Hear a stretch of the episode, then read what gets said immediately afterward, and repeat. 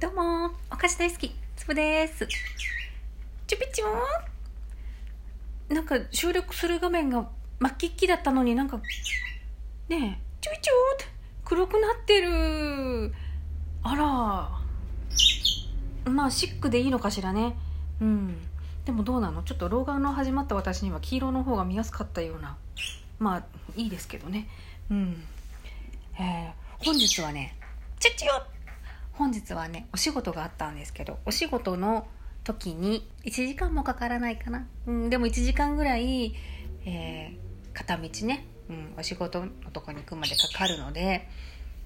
フォローしている人たちの新着を一気に聞くんですよ。だけどこの土日になんか皆さんね、ライブ配信とかを結構多くやられてて、で私土日はさ、家族優先だったり、なんかもう洗濯とか掃除とか買い物とかで、なかなか皆さんのライブにお邪魔できなくって、すっごいロンリー感じてて、ロンリーと思って、まあでもね、新着聞いていくからいいもんと思って今日見ようと思ったら、なんかね、ライブ疲れなのライブやってるから誰も配信してないみたいで、なんかほとんどいなくてね。なので、まあ、途中までは聞いてたんですけど、新着をね、もうすぐ聞き終わっちゃったから、と思って。でもね、ほら Wi-Fi ないからさ、歩いてる時とかはね、なんかスマホの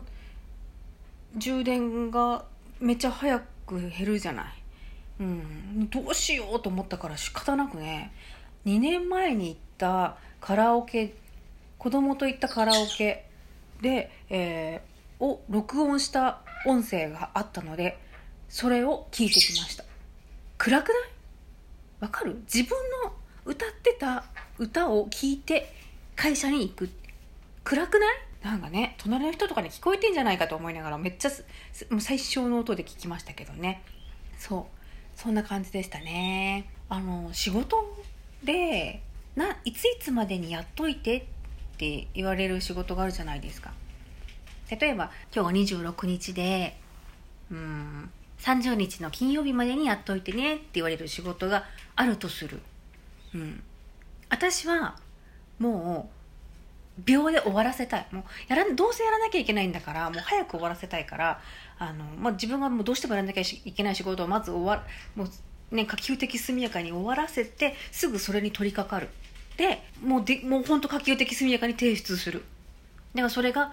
今日、月曜日の今日だったりとかでも全然いいと思って仕事してるんですよね。っていうのも、私が提出すればその次にその資料を使ってまた何かをする人がまた早く仕事できるかもしれないじゃない。そしたらやるべき仕事がどんどん早くなるからいいんじゃないかなと思ってやってるんだけど、でも人によっては金曜日までにやってねって言われた仕事は金曜日に出すっていう人がいるんですよね。人それぞれいろんな考え方があるから、いいんですけど、でもちょっとでもさ、早く誰かが出したらその仕事が早く終わって見直したりすることもできるし、もっと良くすることだってできるかもしれないと思うと、早めに出しちゃうんですよね。そうだけど、人によってはさ、金曜日でいいって言われたら金曜日に出せばいいんだと、早く出す人がいるとプレッシャーになっちゃうから金曜日に出せばいいんだという人がいて、そういう考え方もあるねと思って。でもね、もう働き方改革でうんちゃらかんちゃらとか言ってさ、なんか昔はね、台風でも会社行ってたじゃない、仕事に。なんか明日の朝に台風が来るかもしれないって言って分かって不安なんだったら、もう徹夜して会社泊まってけよ的な感じだったですよね。なんか何が何でも故意的な感じだったですよね。それがもうなんか知らない間に、今はさ、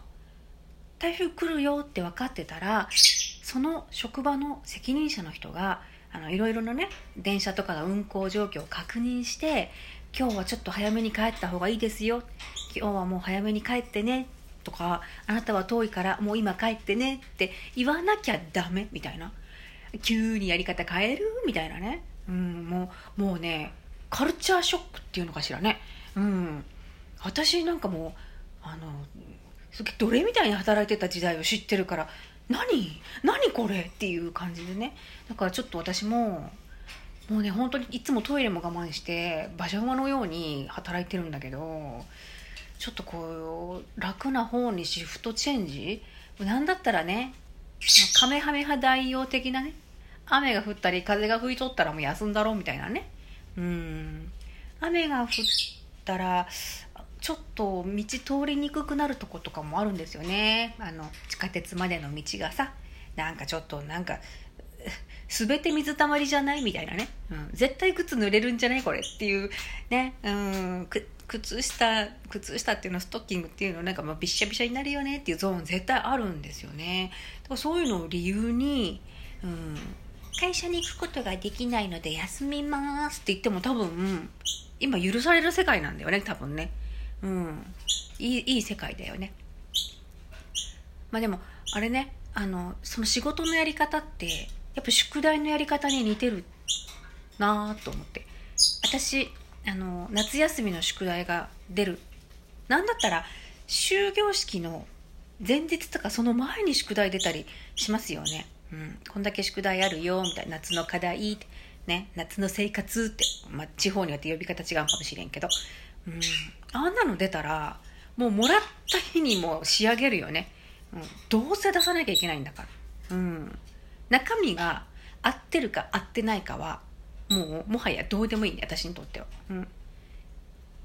仕上げて提出することが大事、そう夏の課題はね。仕事はダメよ、仕事はちゃんとやらなきゃダメだけど、よく夏休みとかにいとこが遊びに来て、ちょっと遠くに住んでる子なんだけど、年上だもんだから、2つ年上だったかな、つぶちゃん宿題見てあげるよみたいな、やってるんだ、もうやり終わったんだったら見てあげるよとかって言って、でバーって見てくれて、その人東大に行った人だから、めっちゃパラパラって見て、つぶちゃんがほとんど間違えてるけどいいのかな、これはこのまま提出していいのかなみたいな感じで言ってきて、いいのって言っても直さずに言ってましたね。だけど私の、夫とは夏休みの最終日に宿題をやるタイプだったんですって。いっつも最終日で、最終日にその夏の生活っていうのを、その地域で出るその課題を、国語算数理科社会が全部詰まっとるようなあれよ、あれを開けるから、図画工作とかも入ってるじゃない、なので図画工作の中になんかね、ほら竹ひごとか虫ピンとか、ね、一般家庭に絶対ないでしょっていうものが必ず必要になってくるわけですよ。そんな恐ろしいことようするねと思って、じゃあどうしてたのって言ったら、24時間やってるスーパーみたいなところに行って、そこに行っていつも買いに行ってたって、竹ひごと虫ピンを買いに、バカなって思ったよね。思って、で私の妹は、私とね姉妹だから、もう初日に全部仕上げるタイプ。でも妹のご主人も、最終日にやるタイプで、生まれてきた子供は、最終日にやるタイプで、やっぱり最終日に竹ひご買いに行ってたね。そうもうさ、もらった時にさ、せめてその図画工作の欄はさ、開いてさ、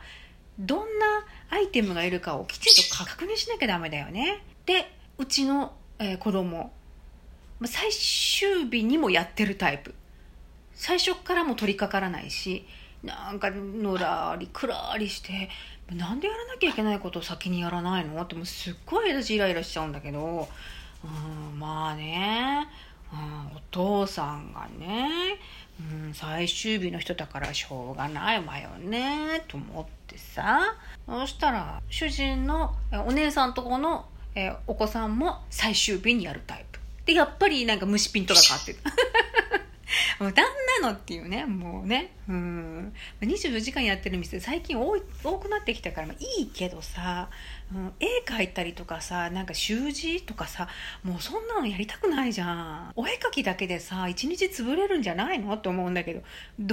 どういうことと思いながらね、うん、だから、まあ、そういう夏の宿題、夏休みの課題に対するその姿勢が、うん、なんか仕事のやり方とかにも出てくるんじゃないかななんて思っている今日この頃であります。はい、今日も聞いてくれてありがとう。またね。